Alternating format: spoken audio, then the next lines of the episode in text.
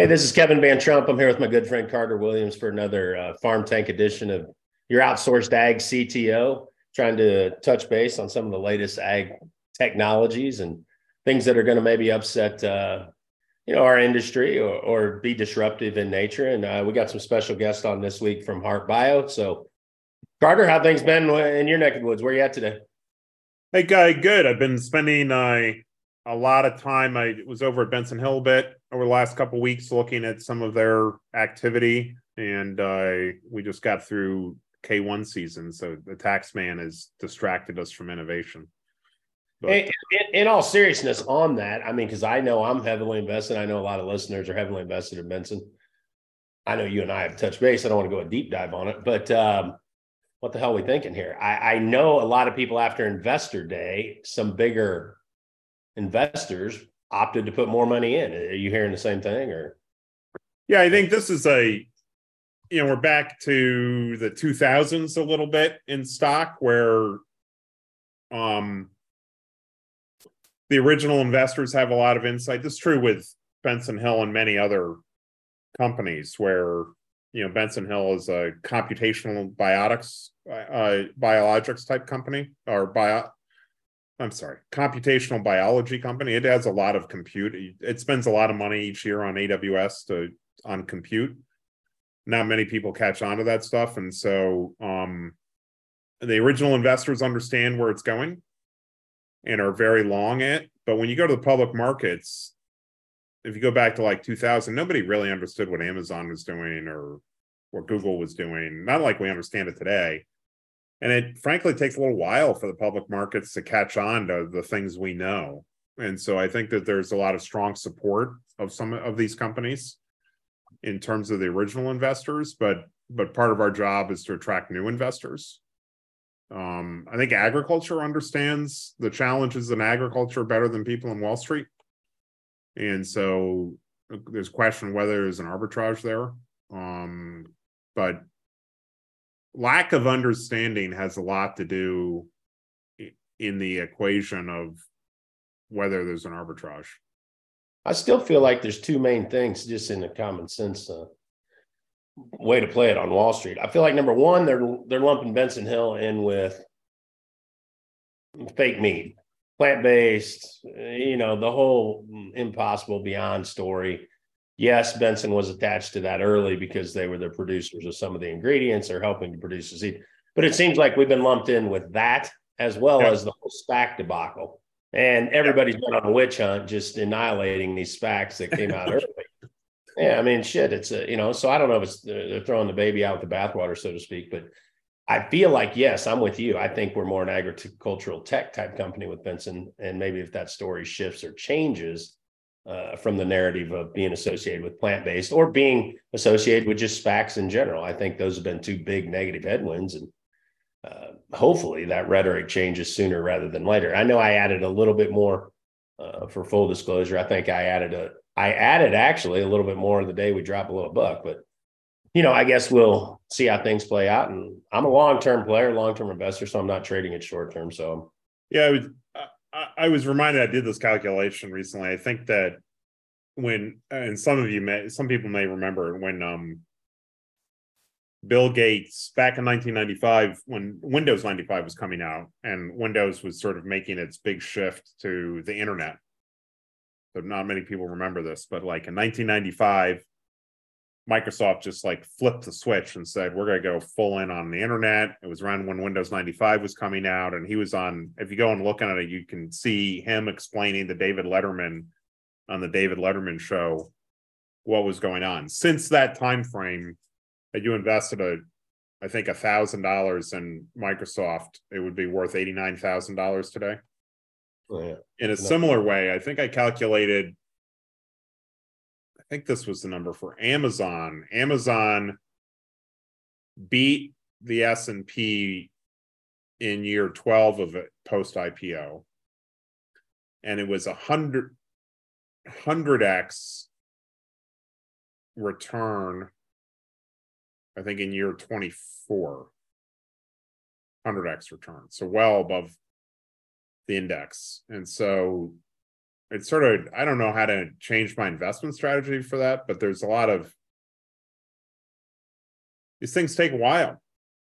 Oh yeah. The today's computer was in the 80s making computer chips faster in the 90s getting the internet to work in the 2000s getting mobile to work and then we started getting really new business models and um, there's a lot of reason in agriculture for agriculture to take market share from healthcare. Hey, there's no reason for we can we can with agriculture we can solve diabetes. It's not going to happen tomorrow, but it's going to happen. You know, I well, we're investing with the idea that over the next 15 years it's going to happen. But just like your article you put out on Pepsi this week, uh, wanting to make the switch or the change to try and, you know, uh, I, you know, from their stack based business to everything else to try and become a little bit uh, more healthier on the food front. So, yeah, it's sort of it, it, it, it's a little bit like Microsoft saying we're going to go into the internet.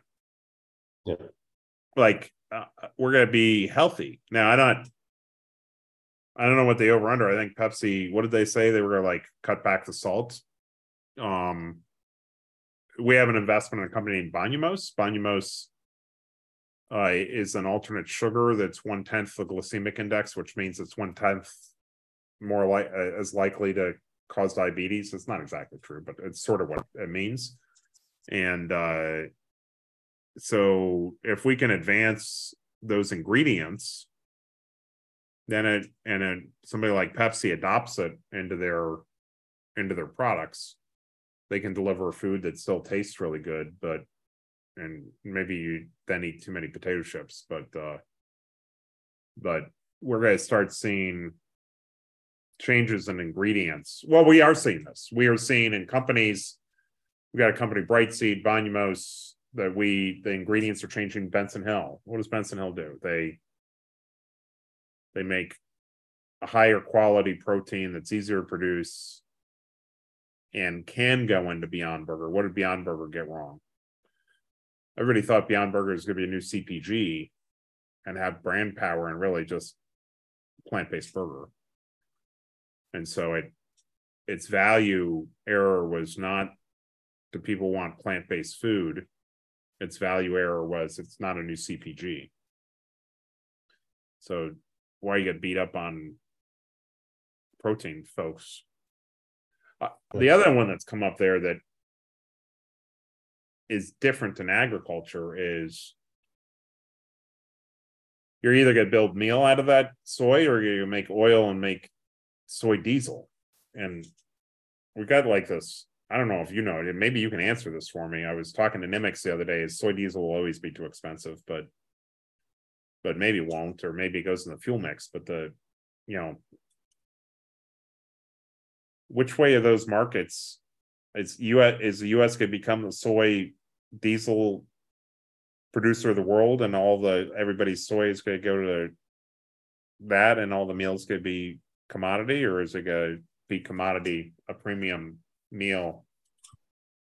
Well, it's always been in the past, you know, we traded beans at the board and in years past, bean oil was just a byproduct simply and of the crush and, and all the money was made in the meal side of things. Well, that's probably everyone's banking. That's that may soon change and you may have you know where the oil becomes what they're uh, crushing for and, and the meal becomes a byproduct which would hurt and impact ddgs and hurt some of the other things.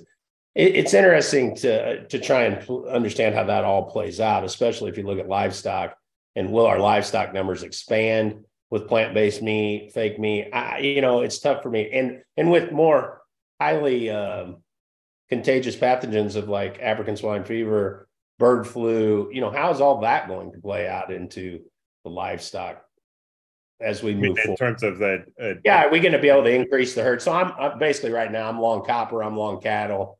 Uh, I think there's a longer term story here in the cattle, at least nearby. Um, as we move forward, it's going to be tough to in, you know to increase the herd uh, anytime real soon uh, from our perspective. So you know, I don't know. I was on a call this week, some people trying to get me to invest in a, a new processing um, equipment for ethanol, uh, which would increase the protein levels of the DDGs.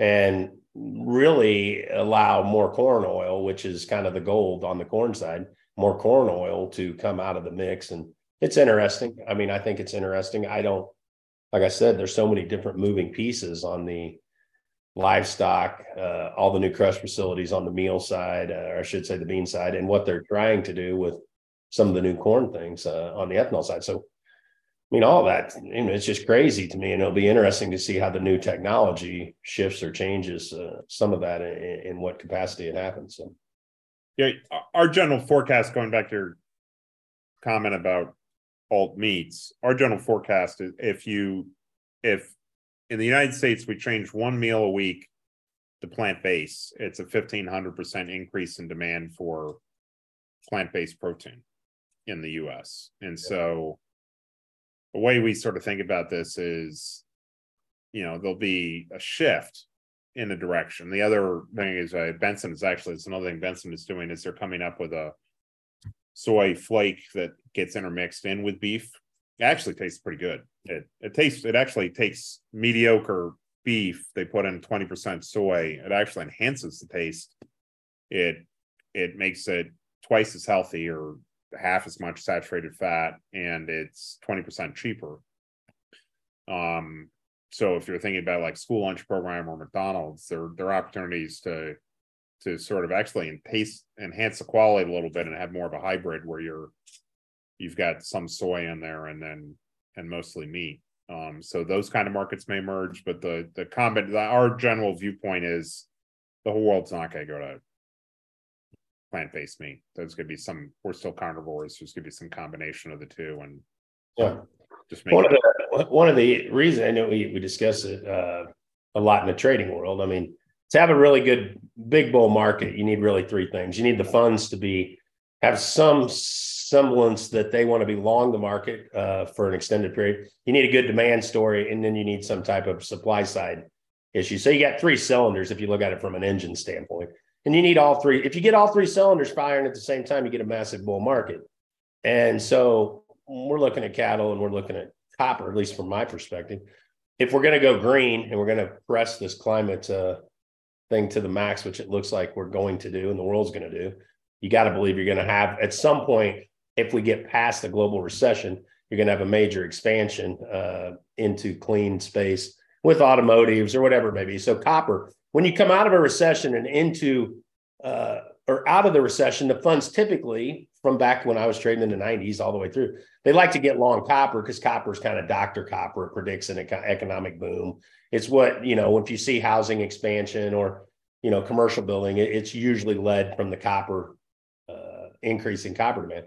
But with the new EVs and everything, the copper demand's off the chain. So you're really never going to you're not going to be able to meet demand for probably some time. And then if you start to get into opening mines and those types of things, you get that pressure as well. We're interested in the cattle space and the livestock space. It's going to be difficult to expand the herd just because if they're going to pressure clean energy and climate change, that there's going to be a lot of regulations and rules and more that make it more and more difficult and more and more expensive to expand your livestock herd. So we say the supply is probably going to be, you know, it's going to be limited. I think demand will remain, like Carter's saying. I don't think the plant based is going to devastate demand to that much of a degree, but I think your supply side will be restrained and you could have nice fund interest in the space as well. So, yeah, you know, those are just kind of mistakes as this clean energy tries to play out. You got to kind of think several dominoes there. So, I was talking to an investor who has a lot of exposure to rural infrastructure and they were wondering whether they need to pay attention to EV power generation in rural, meaning if more farm equipment's going to go electric, do they need to change power distribution in the rural areas to uh, support that? Which is interesting. That's the other one of the other.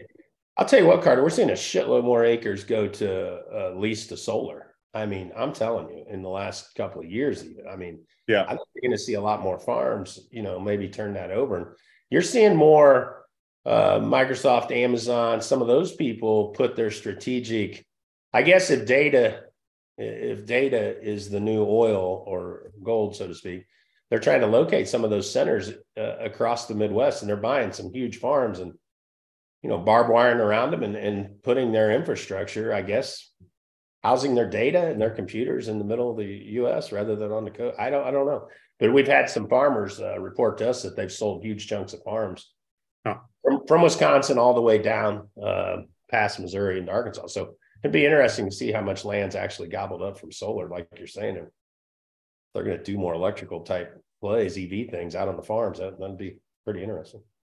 So, you want to hop into Harpe? Yeah, heck yeah. Let's uh let's welcome our guest on. Uh I'm gonna turn it over to Carter. We're gonna kind of get this going. We're gonna hear a little bit about what Harpe uh, Bio has going on. I know a lot of Carter just told me and for me, a lot of my friends and and some big producers and farmers across the US are already early investors in Harpe and seem to be uh, on the bandwagon, understanding a lot about what they have going on. And I've uh, it probably slipped through the cracks, or somehow I missed it, Daniel. And I, I they left you out.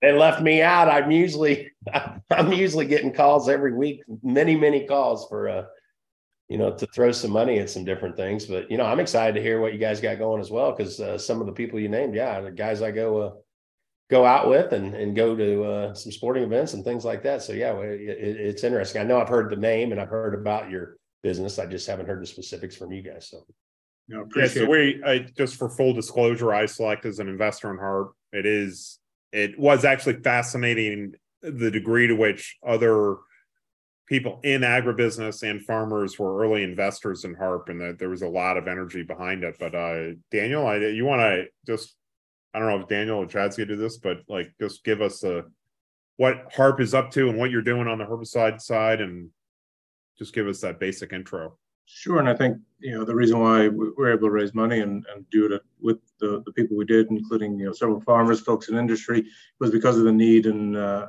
and what we're doing, uh, and that's we're, we're developing bio-based herbicides, so natural uh, herbicides. We're using plant extracts, uh, so the compounds found in there uh, and when they uh, are formulated, they become herbicidally active. So we're looking at things that are chemistry. It's just we're taking chemistry compounds from nature and creating new herbicides.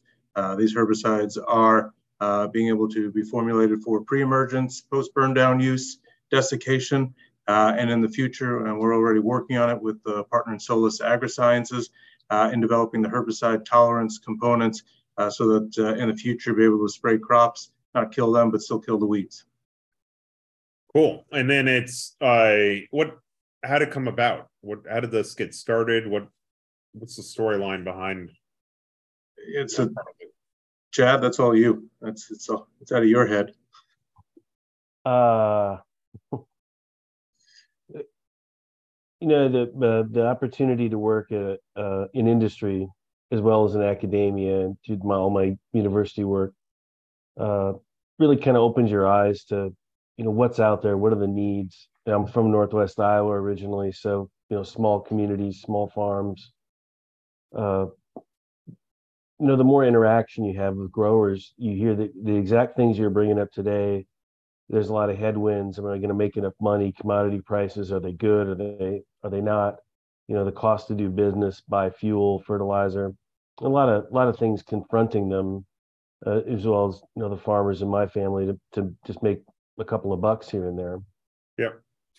So we're constantly, at least I'm always thinking about how can we put together some technology, some science that can directly help a grower or directly help that family or something from that, you know, sort of bridge environmental side to make things a little better. Uh, a little bit more money, a little more stability, because there's plenty that you can't control uh, you know, when you're in the farming business.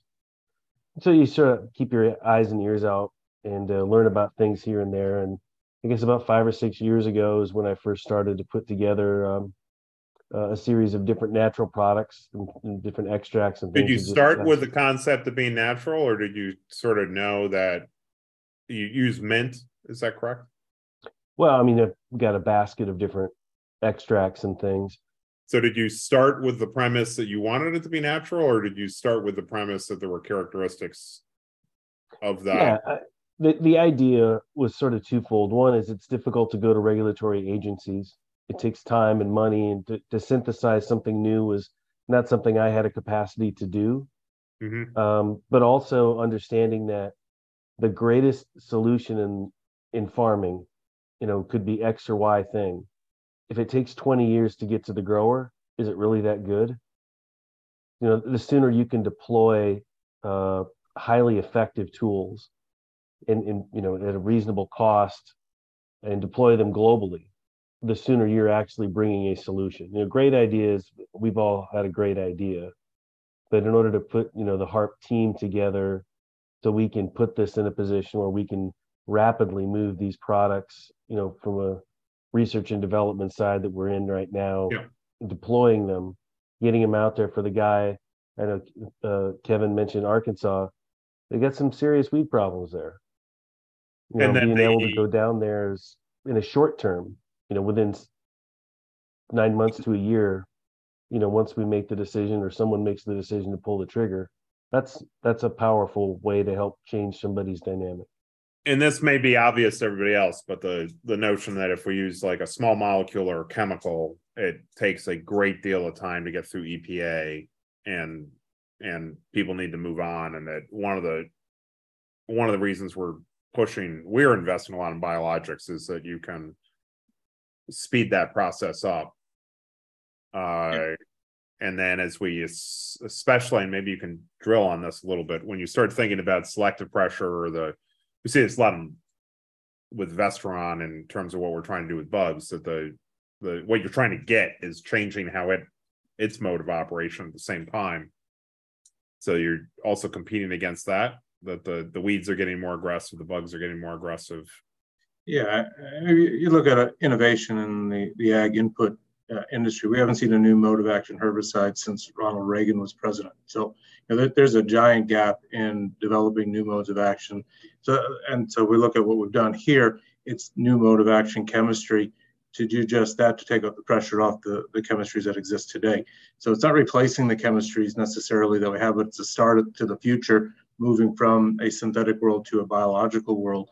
You know, the, what Chad was able to develop, you know, these herbicides work as standalone products, uh, work very well, say for organic, uh, can work for regenerative growers, and then certainly in combination with existing chemistries today. So I'm going to throw out these wonderful tools, but how do we enhance them so we o- overcome those challenges that they're facing? And you know, as we think about going forward, so this is the, the roadmap here is you're ultimately probably gonna exit to a major once you get through the certifications and such, so I, timelines wise, when, when might this be in market? Yeah, so our plan has always been from the beginning to divest. Uh, we've been working on this for a handful of years. We've really got one to go till we divest, and we're you know, kind of starting that process now. You think about what we're working on. You know, the main the main compounds live on the EPA's 25B list. That means it's already approved to go into the market today. Uh, so you can turn around the the all natural versions of the product uh, immediately. So you know, from a divestment, you're you're looking at a year or so. Try to get into the marketplace. So 25, 26. And then in the, the practical application of this, it would be done in more of a combination therapy type of approach. Yeah, I'll let and- Chad and- talk about the, the need and, and and the science, but yeah, I think it's, yeah, we're leaving it wide open in terms of how you, how you do it from a, uh, from a business side. Uh, Solo products work just fine. You just need more of them. Uh, and then combination products, how do we take something like glyphosate that's used globally, wonderful chemistry, you know, add Harpe to the mix, you re, essentially reset it, not just from the technology side, but also from the IP side. So creating all sorts of value, uh, for the industry again.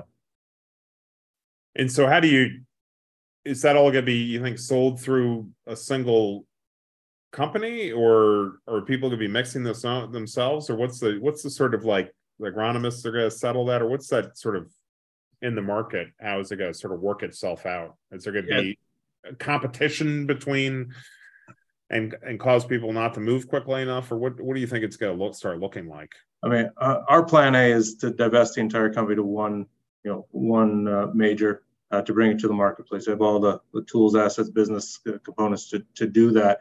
I think then I think you're, you're hitting on something is then how do they choose to, to go into the marketplace?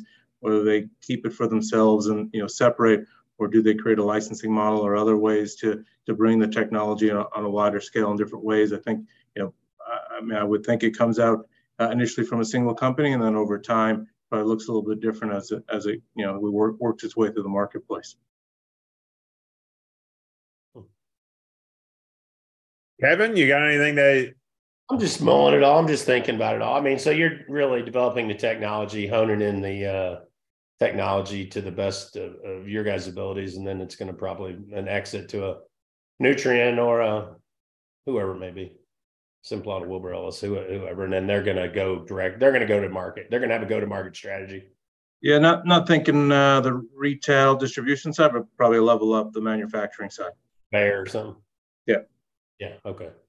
okay. And and Kevin, one challenge we have on the biologic side is um you know, a lot of these majors have a lot of distribution power, which you know, is scale. And then and we always think about, you know, when we think about in innovation, we think that adoption is the harder part. We can invent.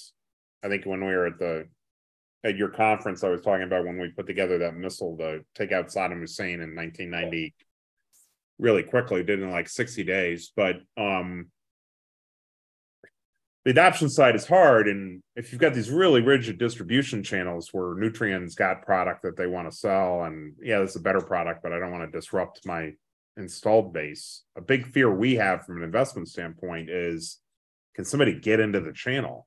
I mean, if a farmer wants to use this stuff and we have a startup like uh, Organics, Organics got this product, but getting that distribution channel opened up is something we fear as investors is how to really open that up.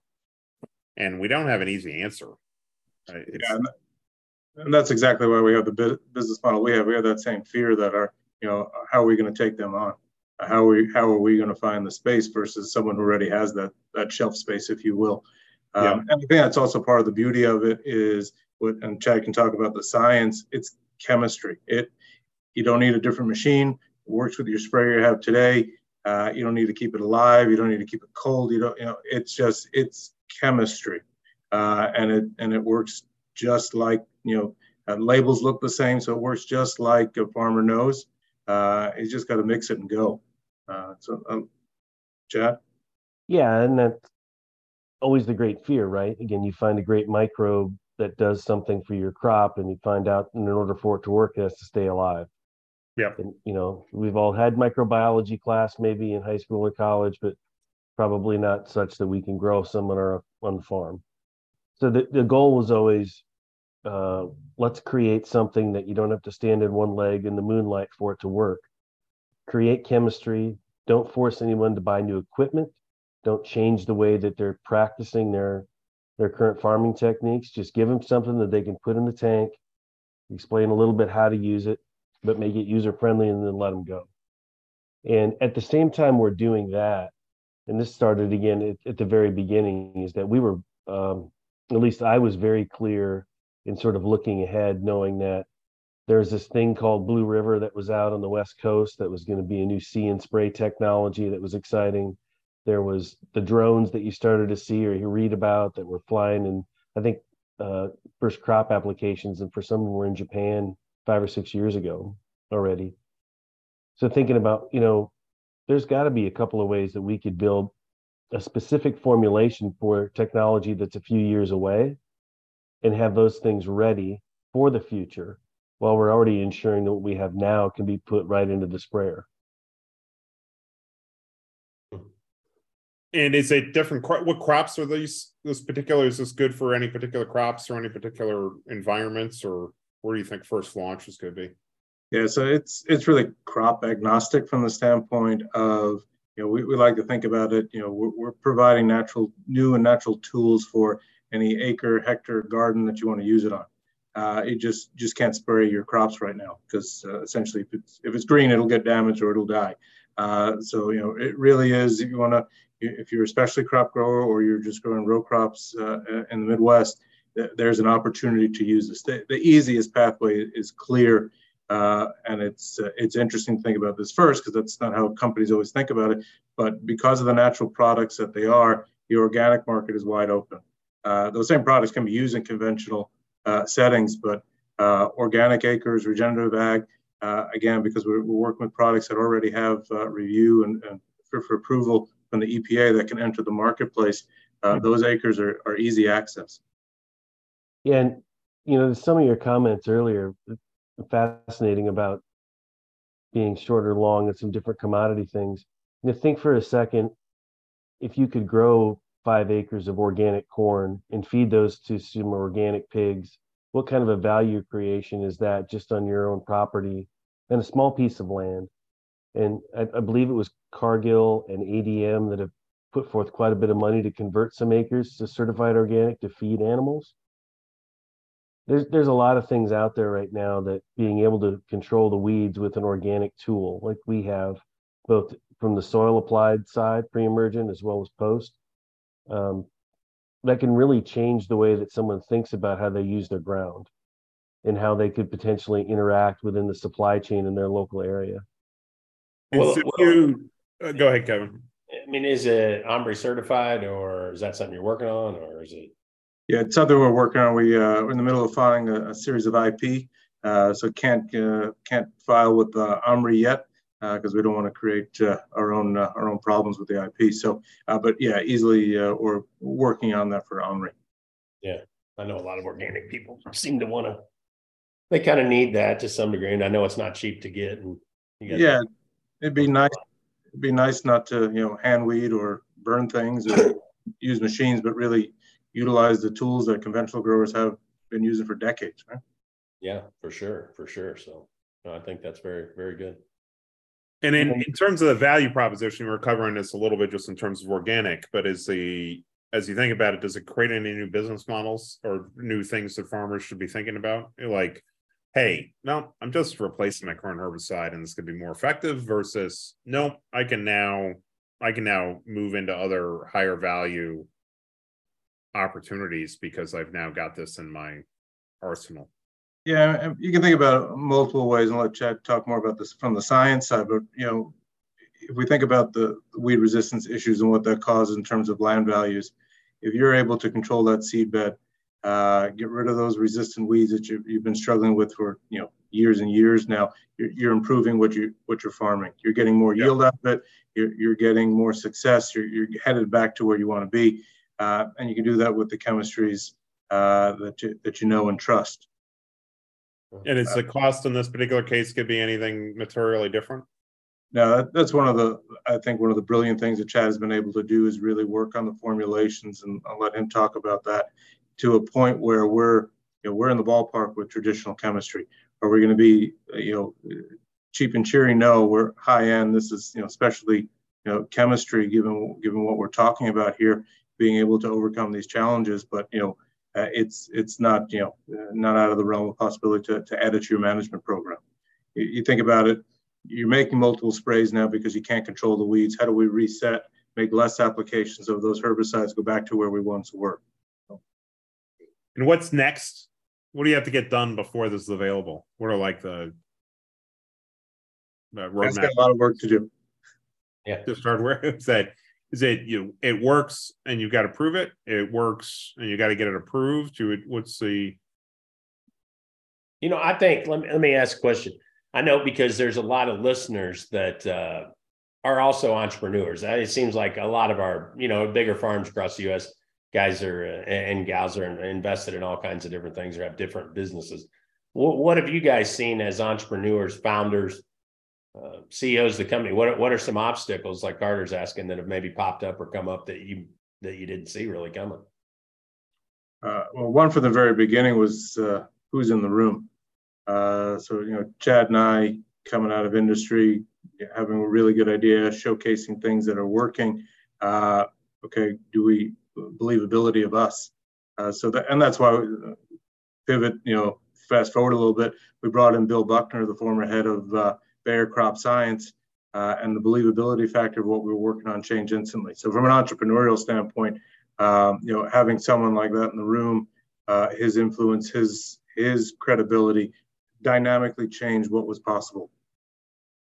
And then getting some of your, we call them brand ambassador, you know, some of your bigger, the Kip Toms and Harrisburg and the different people that are bigger farm operators across the U.S. kind of taking a look and and, and looking. Yeah, yeah. Bill called his friends. Yeah. And there you go, right? Yeah, I would call the network, and that and, you know it's the network that we didn't have, right? We had a really good idea or chatted, you know, developing technologies. Uh, I'd say that, and early on we learned that the hard way because uh, we, we needed to raise some money, and that was a challenge. Right. Did, did you ever have one of those days where like, no, this is all gonna go down, and then and then it turned? We still, it's a roller coaster. Yeah. So what was the what was the downest down on that roller coaster and the uppest up? That was probably more from my side. Yeah.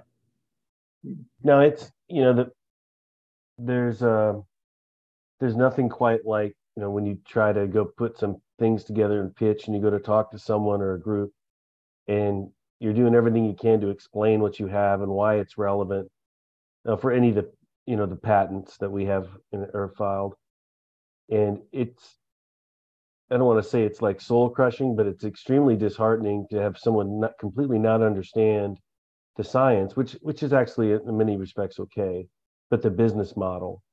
You know there's a lot of people we dealt with uh in the first stage that simply didn't understand agriculture. Yeah. and you know it it's a it's business but it's a different business. It's not structured quite the same way and trying to communicate why you know growers need this. This is a big deal. It will get adopted. It will you know that's hard because it feels like you know all the work experience and, and all the things you've done to kind of get to this point to bring something to fruition.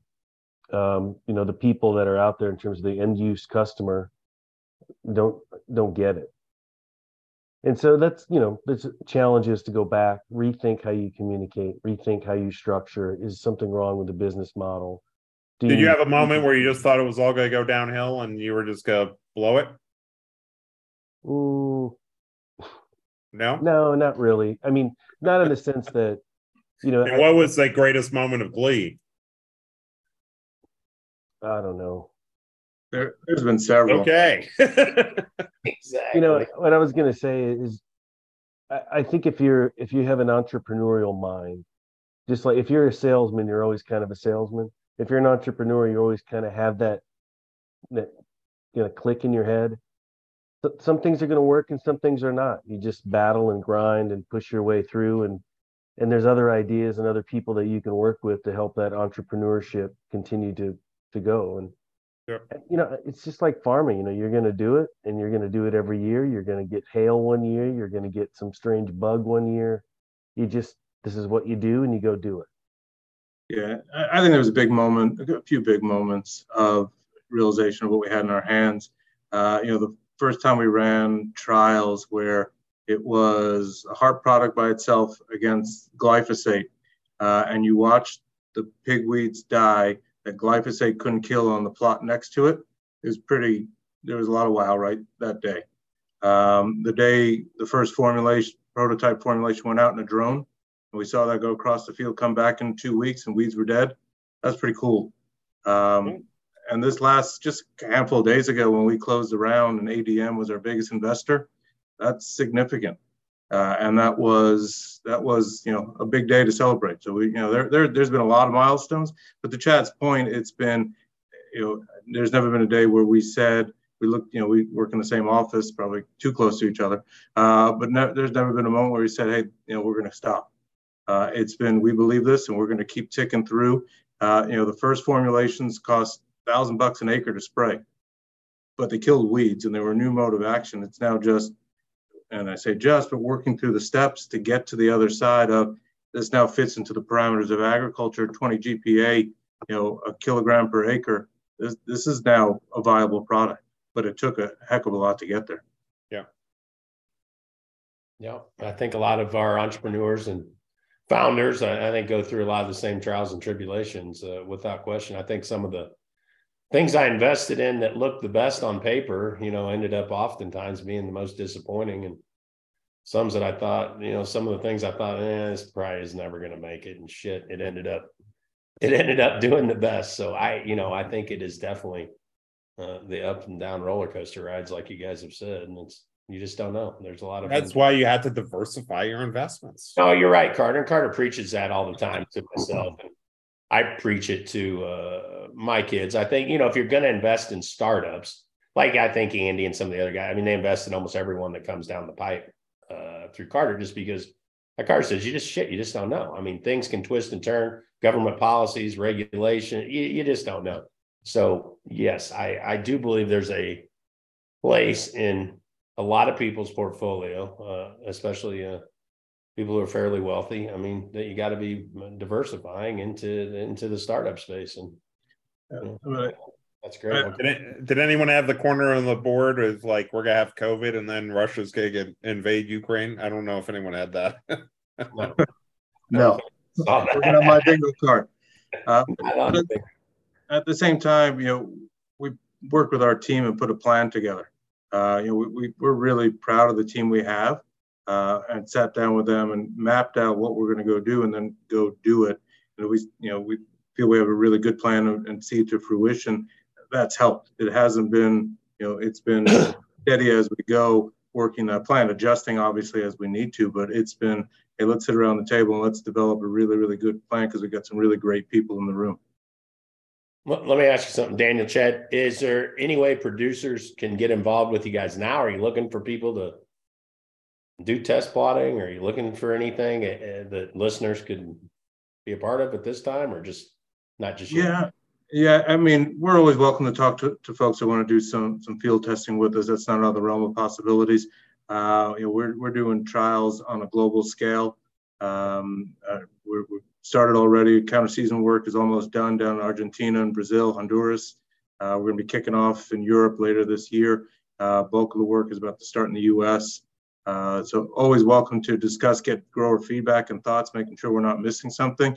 Because at the end of the day, it's it's they're the end use customer. Um, so conversations are always welcome, always helpful. Get get thoughts. What are their challenges? Make sure we're thinking about this the right way. That's probably the best help we can get from, from those folks that do the hardest job on the planet. Yeah. Perfect.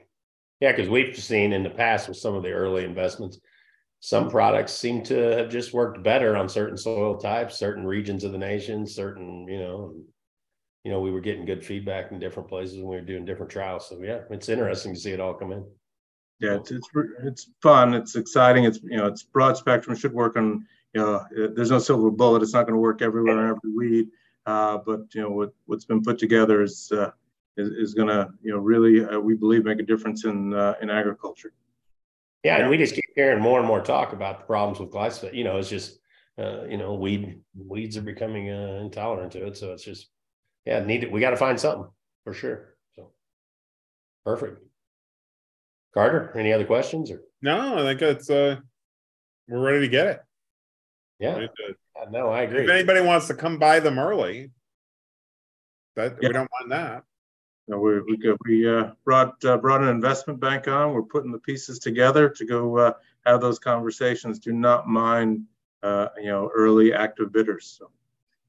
Yeah, we're, we're still in a world where to bring better technology to market, it takes years, and uh, we're always trying to speed that up. And the next step is probably to get even more farmer engagement, which is something we're always we with Kevin that that we always try to do, and Kevin's been very helpful in that regard. So, if anybody's interested, let's reach out and maybe we can help you speed up. Cool. You guys seen anything else when you're out traveling about that's interesting on the ag tech side? Anything new that's uh, game changing? You guys were looking at? Uh, I did see one at the uh, World Agritech out in California when I was there. Uh, I'm, I'm going to draw a blank on the name, but it was a, a uh, small pheromone company, so insects. Uh, but they were tapping into not the uh, um, mating side of things. Uh, it was into a into a different area, and it was just it was pretty neat how they were taking just a different approach than I've seen everybody else take. Yeah, I can see that for sure coming down. Is that conference worth going to? Do you like that out there, that World Ag Tech conference? I I enjoyed it. It was an opportunity to talk to a lot of people. You know, we didn't make Chad go. He was still working in the labs, still, still focusing on the R and D side. Uh, but good conference. Talk to a lot of people. Uh, it's probably a, it's big now, so you've got to work hard to to make it worthwhile. Uh, it's not as intimate as it once was.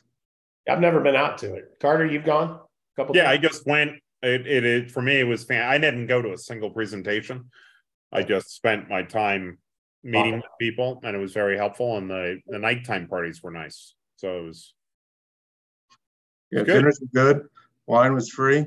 Um, I will say I did, the, you know, I didn't go to a lot of the presentations either. It was those sidebar conversations, make sure you're- you're finding and, and talking to the right people. However, I did, did go to Chuck Magro's opening uh, session and, I- and I really enjoyed the picture of agriculture he painted, the future vision that he saw uh, for, for agriculture and his company. So I, I appreciated that quite a bit. Yeah. Perfect. Well, Carter, maybe till next time. What else we got? Anything, buddy? I think that's it. Uh, and then uh, we got to make sure that you come out to that conference next year. Oh, yeah, yeah. I need to get out to that for sure. So, and we do still have our, the rolling fund still open, correct? For. Yeah, Rolling Fund is open. Uh, probably close around late June. Things are starting to pick up. Eva's been very busy with that.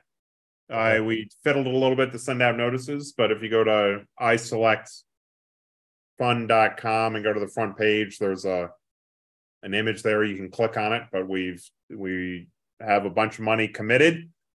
And I know everybody's out in the field planting, but uh we would like really this to all be producers and farmers investing. So we can take a total of two hundred and fifty investors.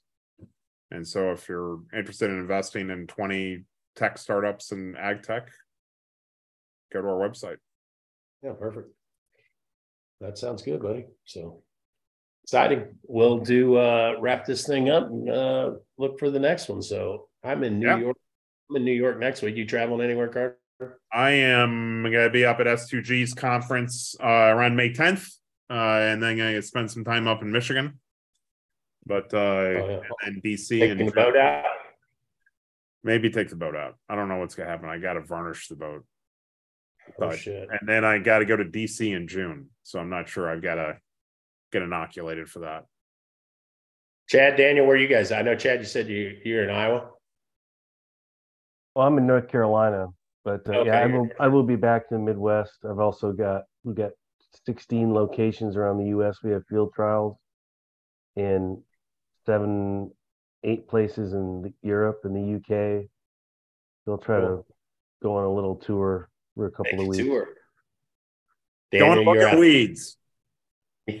weeds. Go and look at weeds.